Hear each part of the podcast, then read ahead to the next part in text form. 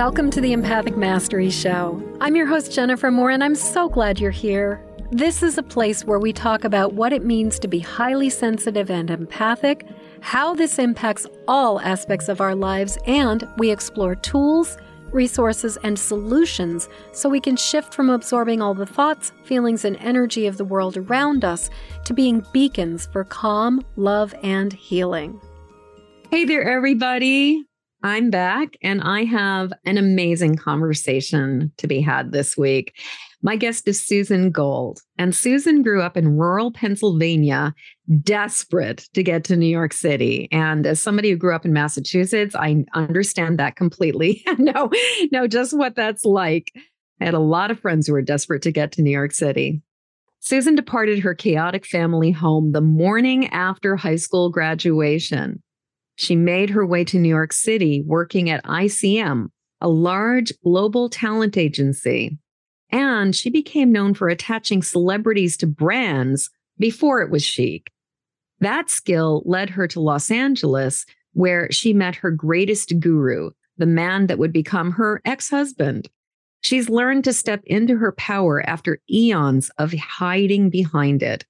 After decades living in two of the world's largest cities, Susan heeded an internal call and now resides in rural Montana, enjoying the expansiveness of nature, helping others ferret their way through difficulties and trauma that she's transformed.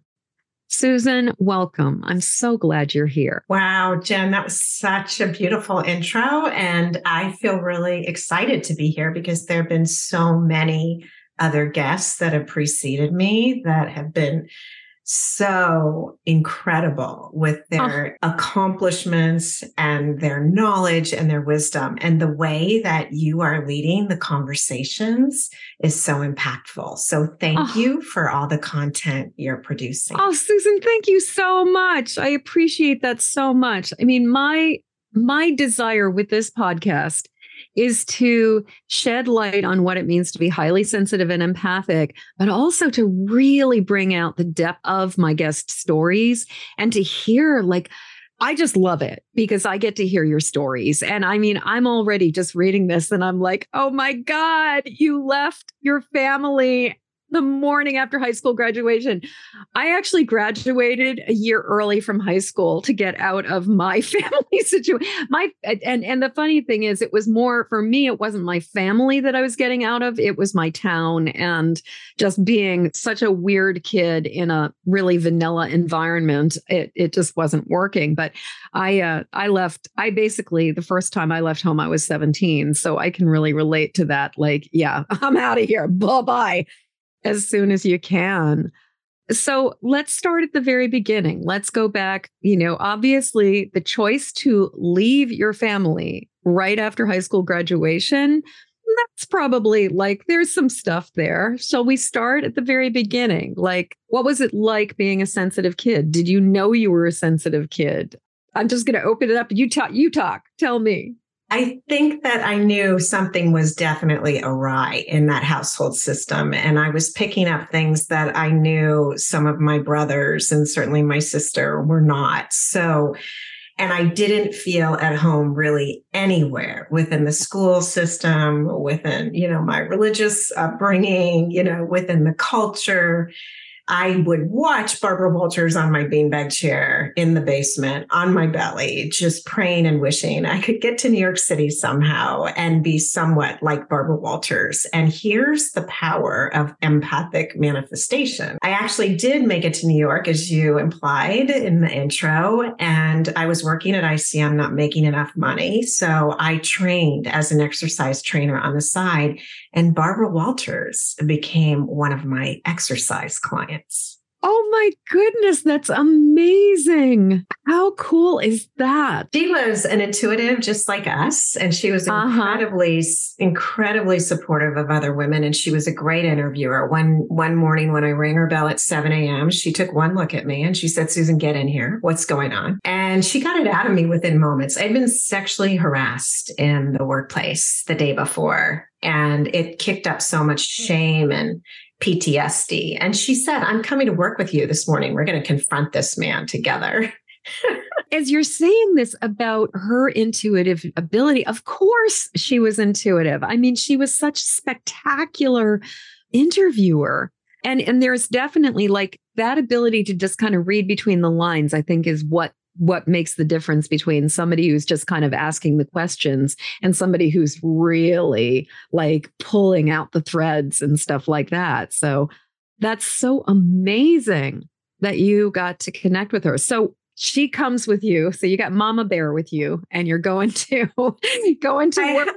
I actually told her, no, Barbara, it's okay. I'm going to handle it myself. And I confronted the gentleman and he promptly fired me. I think I had two and a half months of cash in the bank. I was newly sober. Oh. And I had just extricated myself from an abusive relationship where the man held the purse strings, I'm embarrassed to say. And I decided that I wanted to launch my own brokerage firm. Barbara even offered me an assistantship with her then fiance, Merv Adelson, who was heading up a film distribution company. And I said, I'm so sorry. I, I can't be an assistant anymore. I can feel that and um, somehow was matched with Donny Deutsch, who's a host and an entrepreneur and an iconic figure. Back then, he was running his dad's ad agency, and he asked me, "Can you get me Andy Warhol for Pontiac?" I'm like, "Let me try."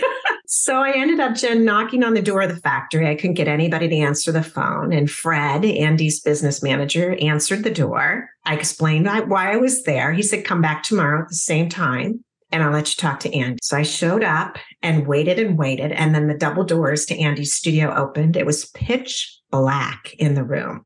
And there was a pin spotlight coming down on Andy's platinum hair, going 17 different directions he was scribbling intensely and three pugs you know those little dogs with the smushed up oh faces. oh no i know pugs i know pugs we are pug rescue enthusiasts and we have there is a our fifth rescue pug is sleeping at my feet right now so three pugs i had no idea that andy warhol was a pug person Totally. Yes, totally. And he didn't care why I was there, even though I went on and on yammering.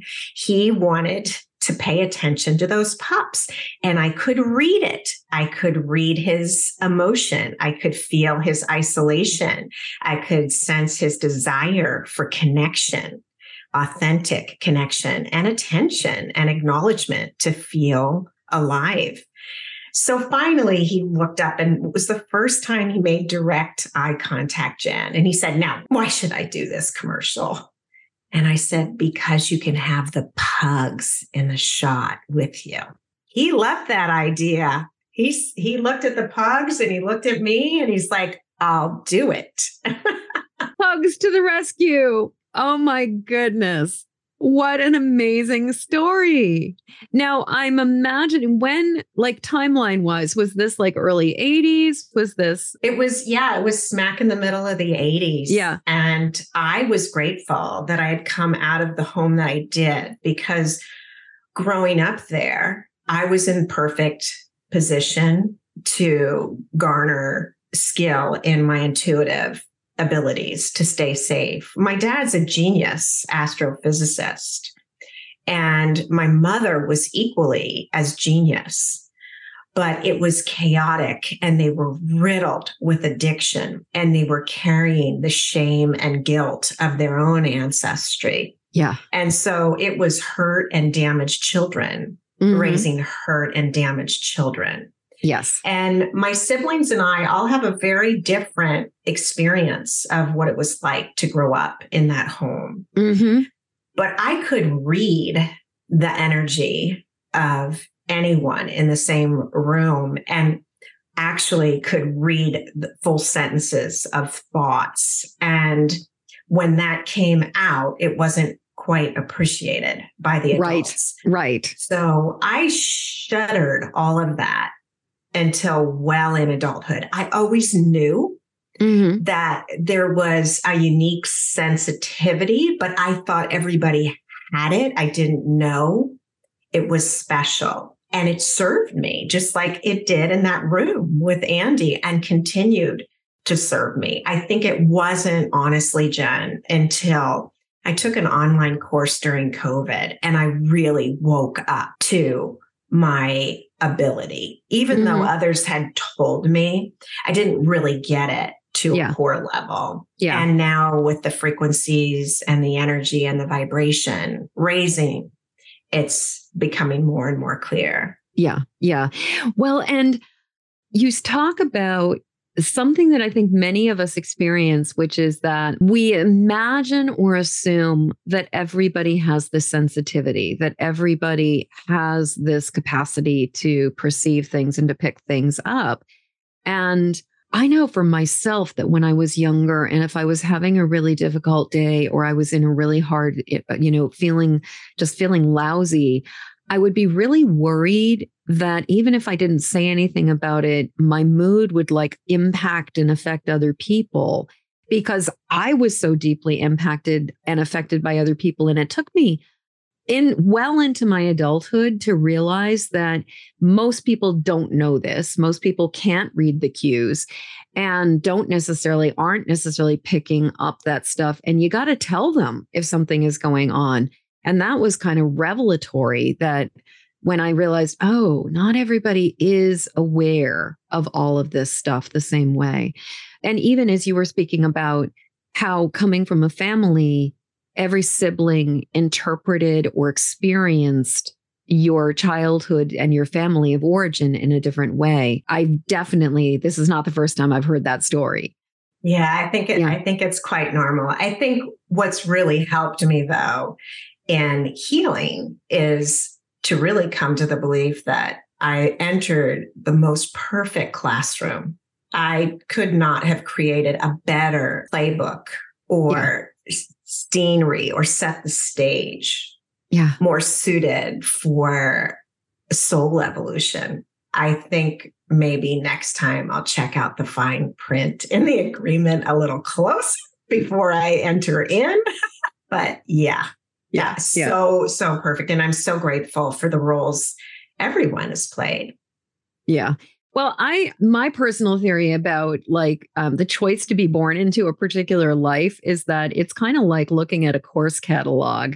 You can read the description of a course as much as you want and be like, I really want to learn that. It looks really interesting. That's going to be really awesome. There's a really big difference between thinking the theory of what you're going to learn and then being immersed in it with the professor that has a quirky personality or is, you know, a difficult person or something, and then like just the slog through it. So I don't know. Like, I'm like, even when we do read the fine print, it's still kind of like, this is not what I was expecting. And I love how you are recognizing it as like, this prepared you. It gave you all of the tools that you needed to be where you are today. Yeah. Yeah, I did. I I did not think this was going to be my trajectory. I certainly didn't know I even had a book inside me, let alone the three that I've been told I had to write. I think the first time was 2007. And an Mhm. Irish seer told me, You have a book to write. It's going to help people. And I just shoved that under the closest carpet I could find. I wanted nothing to do with writing a book, right? And then 2019, 2020, two intuitives back to back. And the third intuitive said, You have three books to write. And I was like, Oh, before this becomes some dreaded library, I'm going to get going. Well, and it's like I it, it there's something about the way they the spirit works is like, you know, they're like, "Hey, we got we you got a book to write." And you're like, "Oh my god, no." And so you finally are like, "Okay, fine, twist my arm, I'll write the book." You write the book. And then it's like a little while after that they go, "Hey, guess what? You got more books to write." So it's like it's like if you agree to do the first one, then they're like, "Sucker, we're gonna get you. We're gonna let you write more books now." Obviously, I mean, the journey to writing a book is an incredible journey. Saying yes to that book, like, how did you? How did you go there? How did you, you know, like what was that experience like for you to just commit to the writing? Well, a lot like you just suggested, I resigned to it. And really it was, I did not want more than three books to write because I'm, you know, I'm a good student and I'll show up for the teacher. but it was a little cold and it was a great experience to go to because I would show up at the computer for 15 minutes a day, whether I had Mm. something to write or not. And I think looking back, yes, it got the first pass at the manuscript done, but I didn't feel connected to it. I don't really understand doing something from a place of joy or feeling like that would be fun. That's been a re education for me.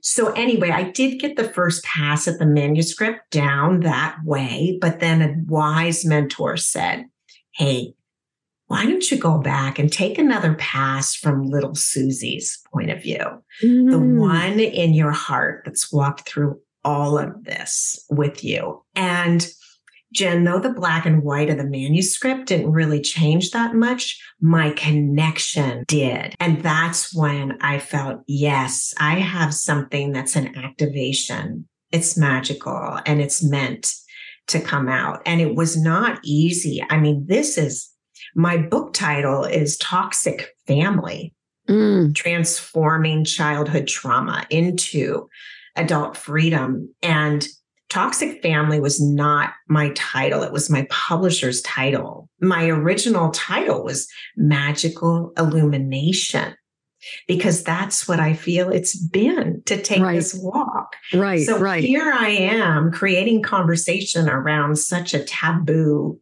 topic. Yeah. And it's like sacrilege. You know, I didn't want to throw my family under the bus. Right this is the truth of the story and this is who will be attracted to read it those yeah. that are grabbed by that toxic family title yeah yeah well and and I mean, this is where I think that the publishers, the wisdom of the publishers, uh, one thing I learned after publishing Empathic Mastery was that the title of a book is your fundamental SEO keywords. And so, whatever words you're using is what people are going to find. And if I honestly, if I had known that, I would have used the word empath instead of empathic because of the fact that the word empathic creates a, has a different understanding than the word empath does. So I get your publisher's choice to call it toxic family because that's speaking directly to what people are struggling with and what they're going to be looking for that support around. How so how was it? You were sort of saying, you know, total taboo to like out the family secrets, to talk about the, you know, the that toxic festering underbelly that is going on in a family system. What was that like to write a book about toxic family. How did your family respond? How did your siblings respond? Were your parents alive when this came out? My father's alive. Yeah. And I told them all, you know, I was writing a book and left it to them to ask. And no one really asked for specifics. They just assumed it would have something to do with, you know, the celebrity branding I did and the work as a producer and who knew. And the closer it came to coming out, especially when the title shifted, the more airless I got in stepping up to the plate. And I was reassured multiple times in multiple ways. Yes, this is the book. Yes, you are to publish this book. But it's a different thing when you're dealing directly with your family. So the first person I told was my sister, and she paused and I thought, uh oh. And she said, you know what? We've all had our, our experiences in that family. And she actually, she did read it. She said once she got through college, she was riveted. She couldn't put the book down and she had mm. no idea I had been in pain the way that I had been in pain. My oldest brother, who I have abuse with abuse issues and his childhood is almost completely blacked out. Mm-hmm, it's almost mm-hmm. like he has amnesia because the trauma yeah. was so great and he's yeah. never had or taken the opportunity to address it. His construct was torn apart. Mm. Um, and that was painful yeah. And we had a conversation, and it, there was so much love, Jen, in that conversation.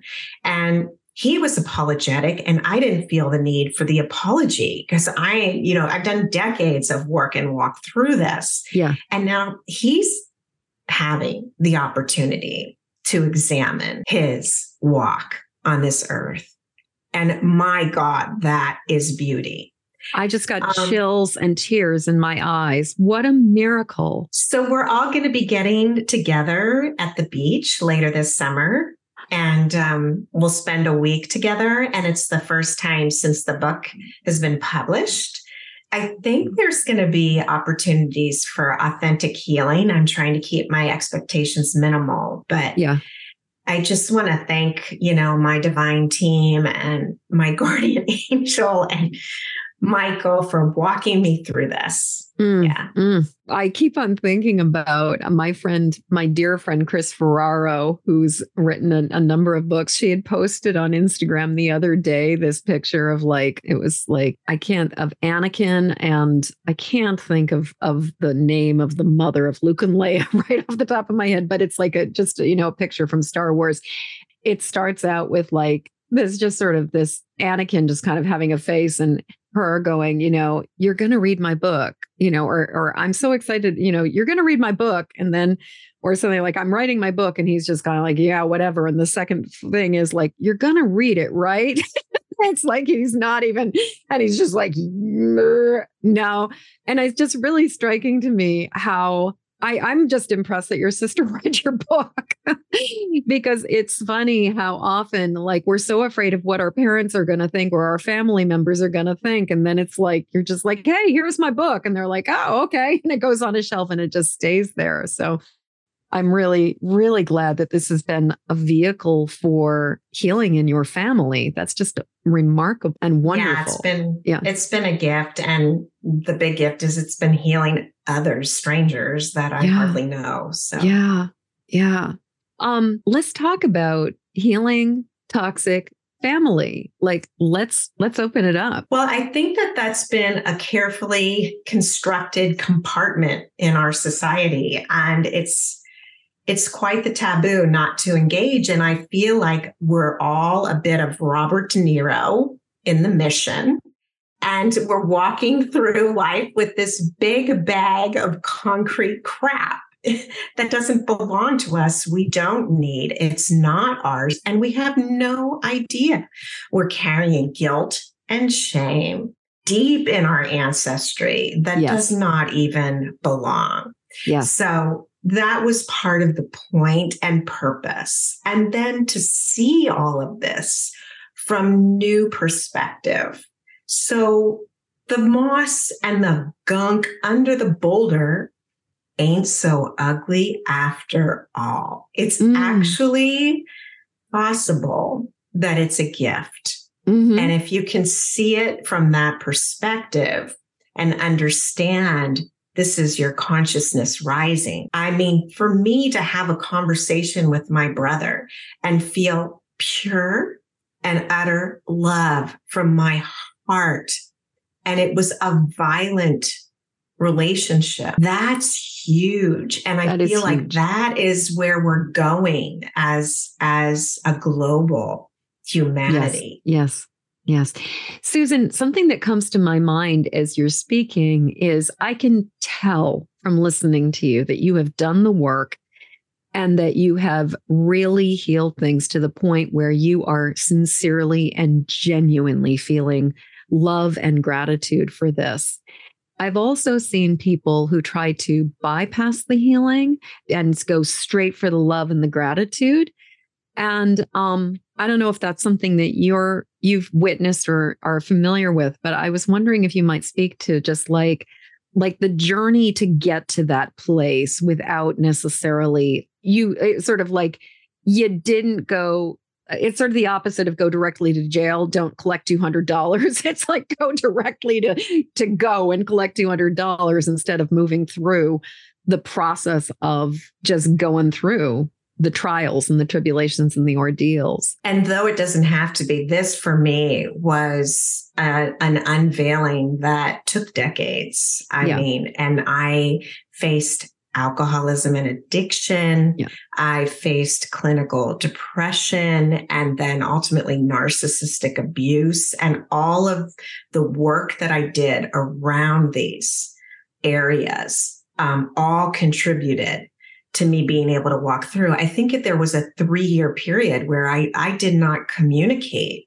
with my mother. And I kept myself at a distance from my father until I could really find the modalities. And initially, Jen, it was talk therapy. Mm-hmm. And I appreciate the storyline that that laid down for me. Yes. But ultimately, what I found to be healing is work like you do with yeah.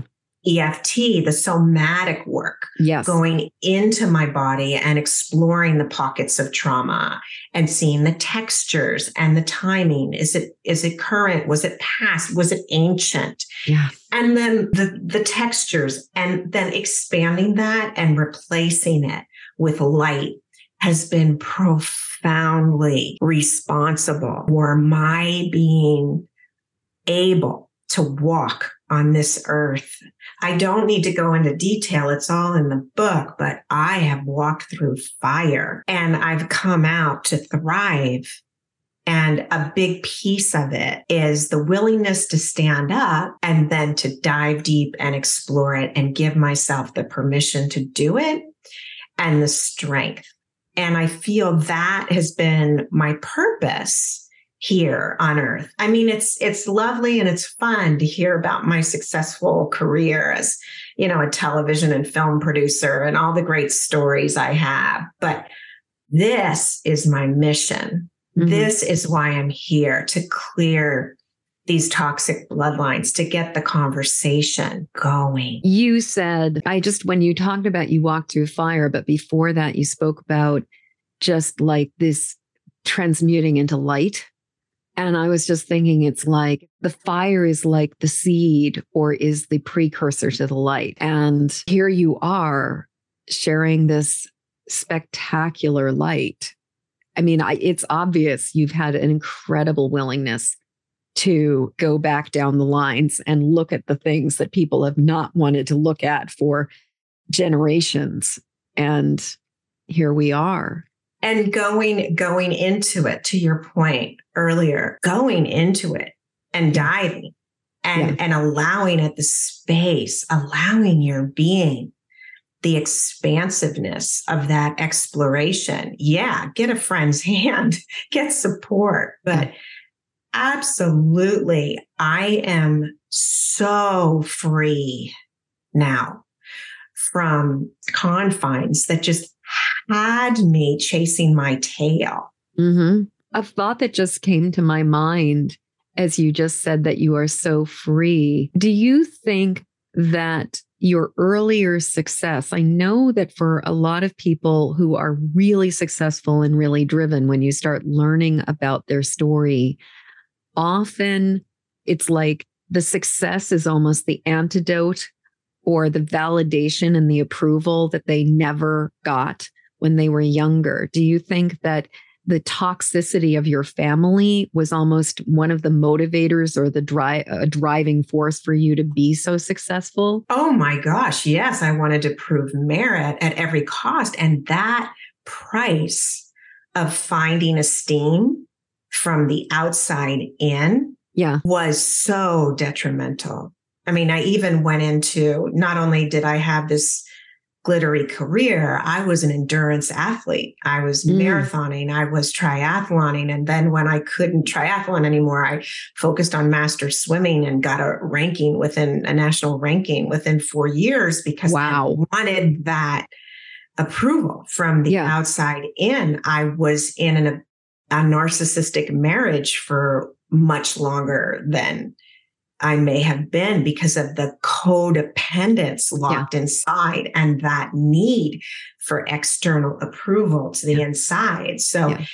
yeah, facing all those false personas and letting them slide and then opening, doing the work that is excruciating. I am not yeah. going to lie. Yeah. It's yeah, not yeah. for the faint of heart. No, it's not for the faint of heart. And so, Susan, I'd love to I'd love to hear a little bit about, you know, I mean, we're talking about this and we're talking about it on the other side of it. For somebody who is in the excruciating, for somebody who is in that period where it's just like, just in the slog, what words of wisdom, hope, advice would you offer? Well, you're not alone. we are in this absolutely together. And there is someone that has had similar or even worse experience than you are experiencing now. So please hold on for the miracle because it will come.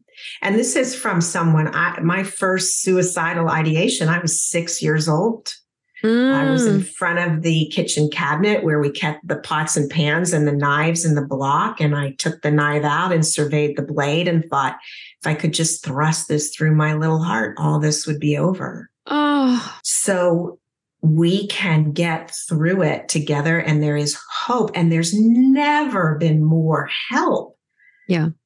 Demonstrated than there is now, both traditional and, you know, exceptional yeah. help yeah. and yeah. tools. Yeah. I have two questions or one observation and a question. Um, the observation is you spoke about how you started with talk therapy, and I also started with talk therapy. And I think there's great value in being able to just narrate the story and get it out, especially to just make sense of it and to try to understand it. If you have a good therapist who's not necessarily just enabling, like just, you know, recapitulating the misery over and over again.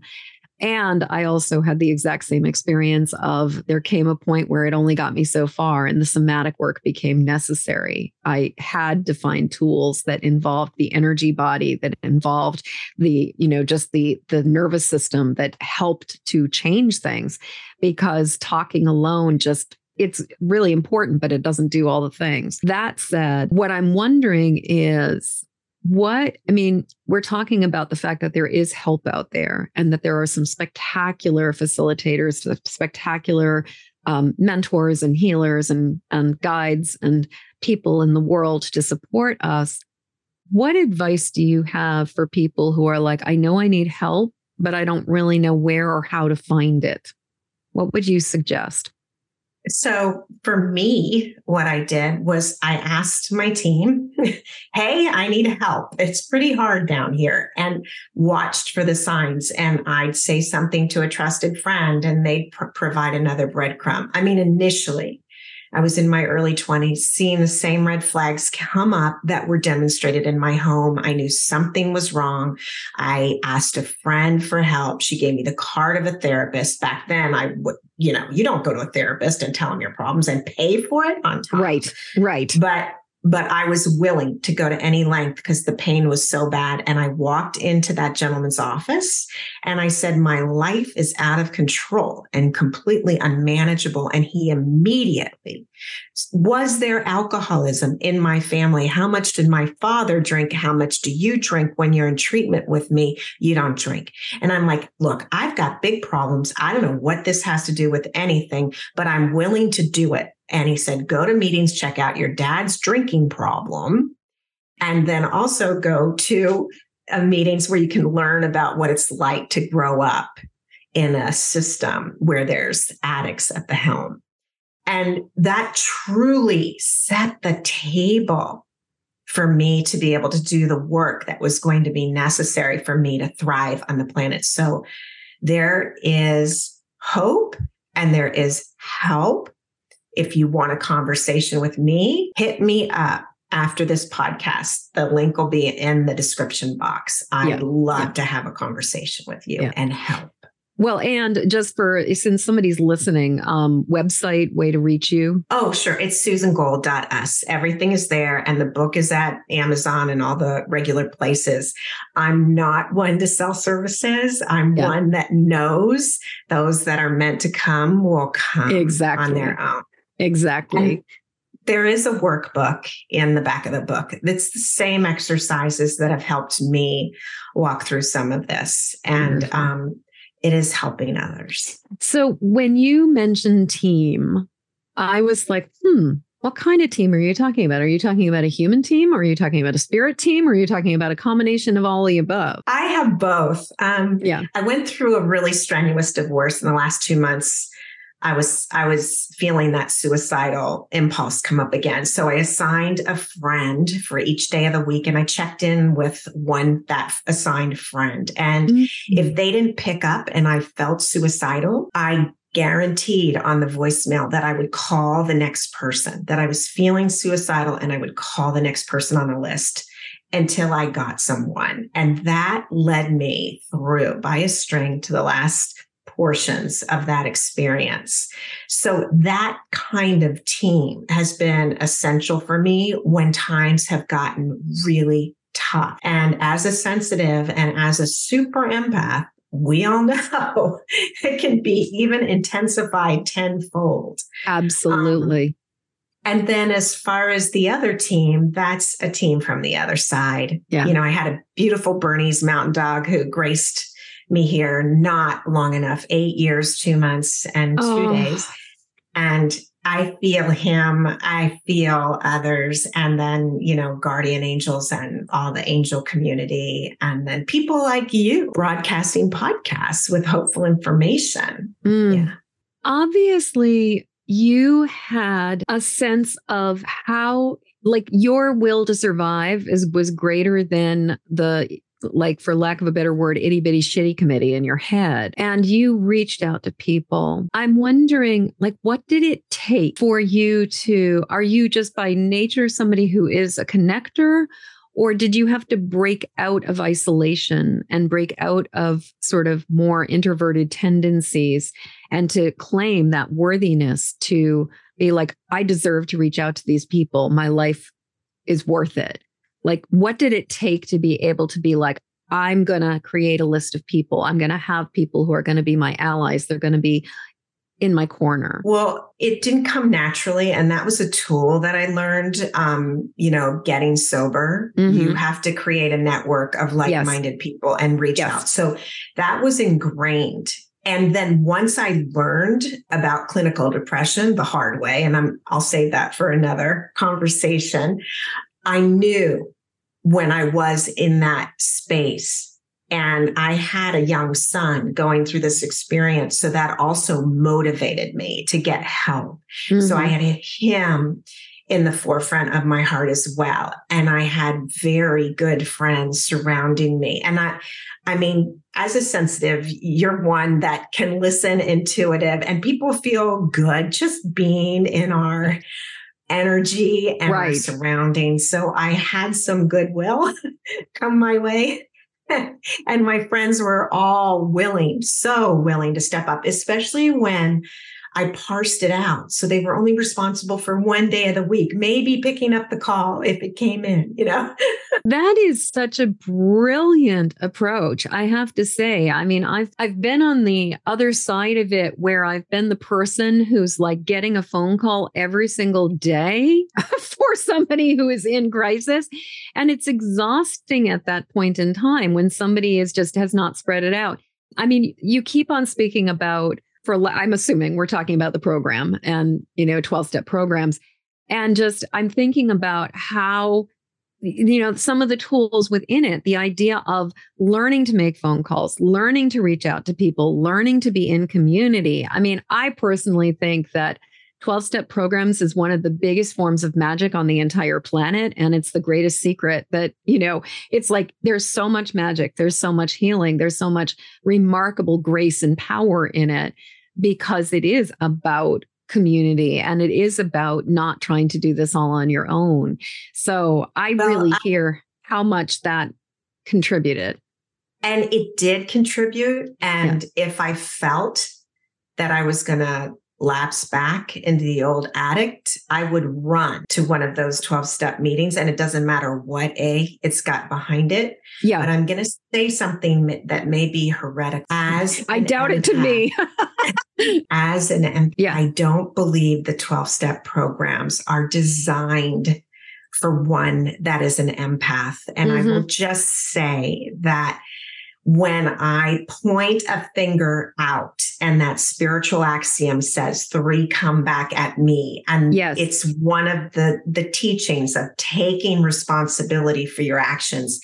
That can be a big booby trap for right, someone right. who is highly empathic. Well, so. and especially if you've been in, I mean, I mean, there's so many interesting dynamics. This is a whole other conversation, but there's so many interesting dynamics between sort of like the narcissistic male alcoholic and some of the ways that, I mean, I think that the program originally came out of men who needed, like, one of the things I've seen in the program, and especially like, I mean, my personal relationship started with sugar addiction, not alcohol.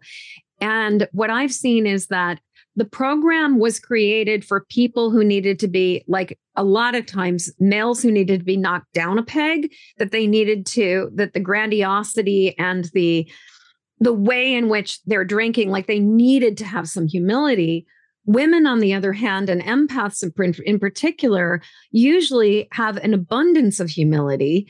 And the low self esteem is so great that what we need is a bit of upliftment, not getting like, you know, sort of broken down to the point where you're like admitting what a what a lowly worm you are and so I hear you. I mean, I don't know if that's, but I think I've definitely seen that. It's like what empaths need and what women often need is more of a building up. And within the traditions of the program, especially like classic AA, there's a lot of breaking down that goes on and a lot of sort of like, you know, like, yeah, you're, you know, I mean, like the language, stinking thinking. And, you know, there's a saying, you know, it's like when you assume you make an ass out of you and me, like a lot of that kind of stuff is all designed to kind of take you down. So I totally hear you.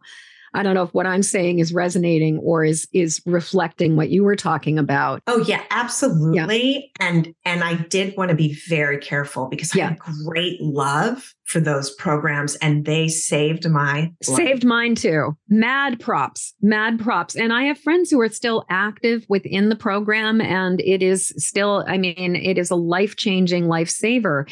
I'm I'm married to I'm married to um, a psychotherapist who's done a lot of work with people with addiction as well. And, um, you know, and we've had numerous conversations about the fact that for some people, the program is great and is really like life changing. For some of us, it is a stop along the way that then allows us to find resources that are more in tune with and fit us better. And Eh, you know and that it's not all one size fits all. Every you know it's it's it works great for some people it doesn't work great for other people. Yeah i just don't want to discourage anyone in any way that may be thinking of taking that route. Jump dive in please dive in. Well and the thing is like you know i mean i'm imagining you were in program and using the meetings for a period of time where you had to really get your bearings underneath you and kind of get your moorings and and be okay um, and then once you got to a place where you were okay, you could start looking at alternative ways to get support. But what I'm hearing is I'm hearing two things here. One is that you committed, you used it to get you sober, you used it to learn about being an ACOA, you used it to learn how these things to like get the strength to develop the to develop the habits of asking for help and support. But then the other thing is you didn't just go off after you did it for a while and totally turn into self will run riot. You didn't just be like, I'm going to go off on my own now. I'm going to go rogue. You were like, I am still going to get support. I am still going to commit to doing the work. I am still going to find people who can help me even more. So instead of it being like you did this and then you quit it and you went back on your own, what I hear is you did it, you used it as much as you could, and then when you knew you needed more, you found more. And I think that's the really big difference is like some of us use a program as a jumping off point that then allows us to grow into an even deeper level of healing. And that I think is the distinction. It's not, you know, it really is like the bottom line is if you got this work to do, get support. Absolutely. Well said, Jen. Thank you. Thank you. Thank you. So we are getting right to that point where we've got that, like, we're just shy of that 10 minute mark that I always give you guys a heads up about. And I'm just so, I'm just like thinking, like, what else? What feels like the most, you know, what are the most important things to talk about here that you want to be sure we cover? Well, I just want to really impart how grateful I am for the conversation you're creating around empaths because I did not completely understand it until really fairly recently. And I was so isolated. I just yeah. so wanted home and I couldn't find it here. And I just gave up. I thought, I'm just not cut out for authentic connection with mm. others. Mm. And mm. then I understood what it was like once I connected into that community and understood my gifts my abilities, my capabilities on a deeper level. And so I just want to encourage everyone to continue to explore those gifts and welcome them and then shine them bright so it attracts others who may still be a little tarnished in that department and just dusting off the jewel. Yeah. I want to pull something out that in you know that is has been in the conversation as well which is that and that I write a lot about it in my book Empathic Mastery. Um but is you know if you're and and it's funny because you were talking about how you saw this therapist way back and he started talking to you about your dad's alcoholism and talking to you about but your own alcoholism. And you're like what the hell does this have to do with anything? Like what do you mean? What's this? Why are you worried about me drinking in the evening? And in my experience, like this is the thing that because we live in a culture where addiction is so baked in and where there's so much denial about it, a lot of times I think people don't realize how profoundly their relationship to either a substance or a behavior is impacting them.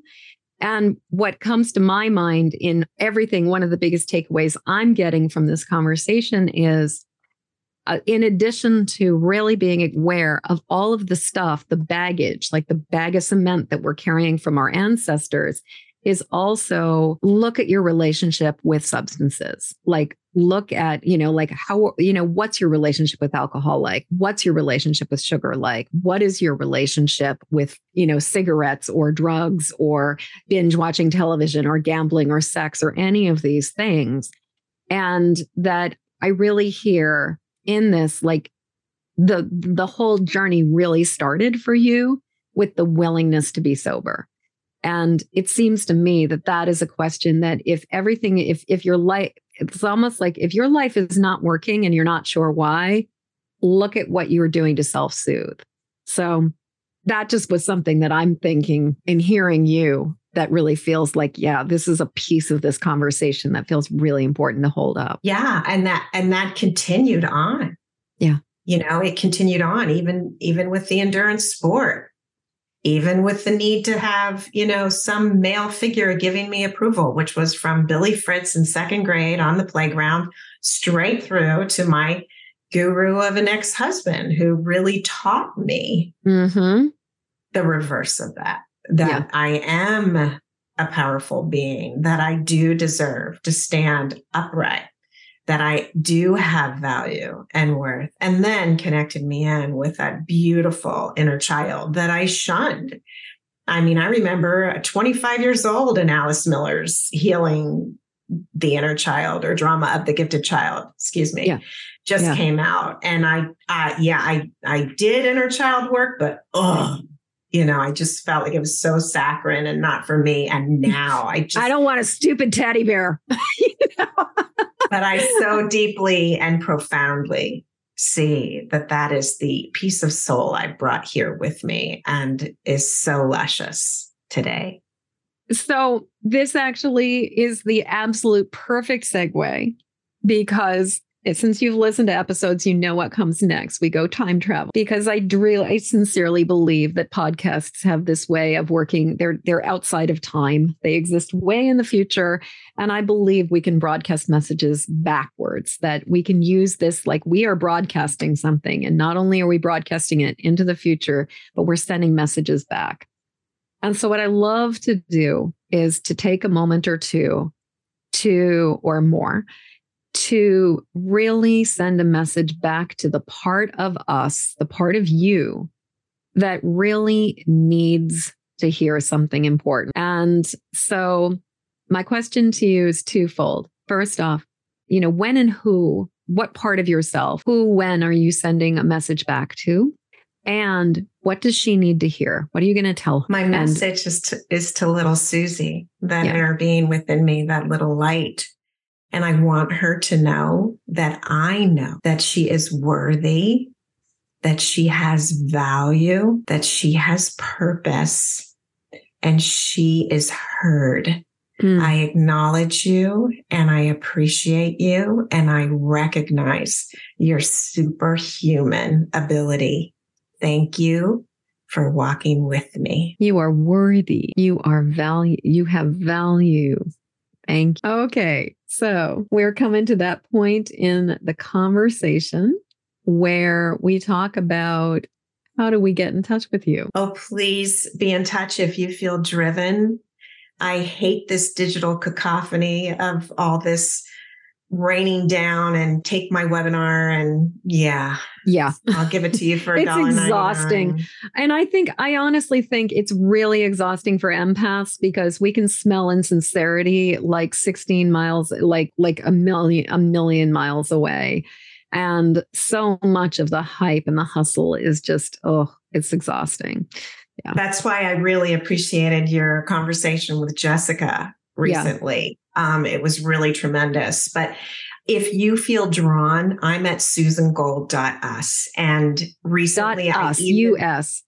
I took down the one on one coaching, the blah, blah, blah. I took it all down. If you want to have a chat, you can, there's a toggle. You just our chat. You get in touch with me. We schedule a nice conversation, no strings attached, and it does not come from a place of lack of self worth or I have no need. I do, but I'm going to trust the universe that the right people are going to be drawn to me for conversation and thereby. Mm, thank you. I I just recorded a, a TikTok just the other day talking about like just pushing the river and how it just anytime we try to force an outcome because we are desperate or we're in a place of like we think this is what we want, it just never works particularly well. And when we surrender and trust that the right aligned people are going to find their way to us, it is so much better. So susangold.us, US. Wonderful. Any last words before we uh we we wrap up? Yes, it's been a privilege to be in your energy and Aw. that of your that of your listeners. They're as bright and beautiful and aware and bringing so much to this earth plane. So I only have thanks and gratitude, Jen. Oh, Susan, thank you so much. Thank you. And I just really want to thank you for your candor, for your honesty, for sharing about the, you know, given the, like really giving us the true, true, and sharing about the dark underbelly, sharing about the possibility, sharing about the hope, but also shining a light on the shadow and helping us to remember that even the gnarliest stuff is ultimately really a gift. This has been a wonderful, wonderful conversation. So, you guys reach out to if you are like, if this conversation has resonated for you, reach out to Susan, check in with her, let her tell her I sent you. You know. Thank you so much for being with us. As we come to the end of this episode, I'd love to hear what you're taking from this show. Please jump over to empathicmasteryshow.com to leave your comments. In the show notes, you'll find a link to grab your copy of my Empathic Safety Guide Three Basics for Finding Calm in the Eye of the Storm. And while you're there, please subscribe and follow this show. And thank you for your help sharing this show with the people who need it. Please help me to spread the word and send this podcast to friends or family members who need support living as highly sensitive empathic people. Then join me again when the next Empathic Mastery show airs. Okay, one last time. Hop over to empathicmasteryshow.com for your empathic safety guide. And until next show, shine on. We need you and your gifts here on this planet. So please don't judge your empathic rainbow by colorblind standards.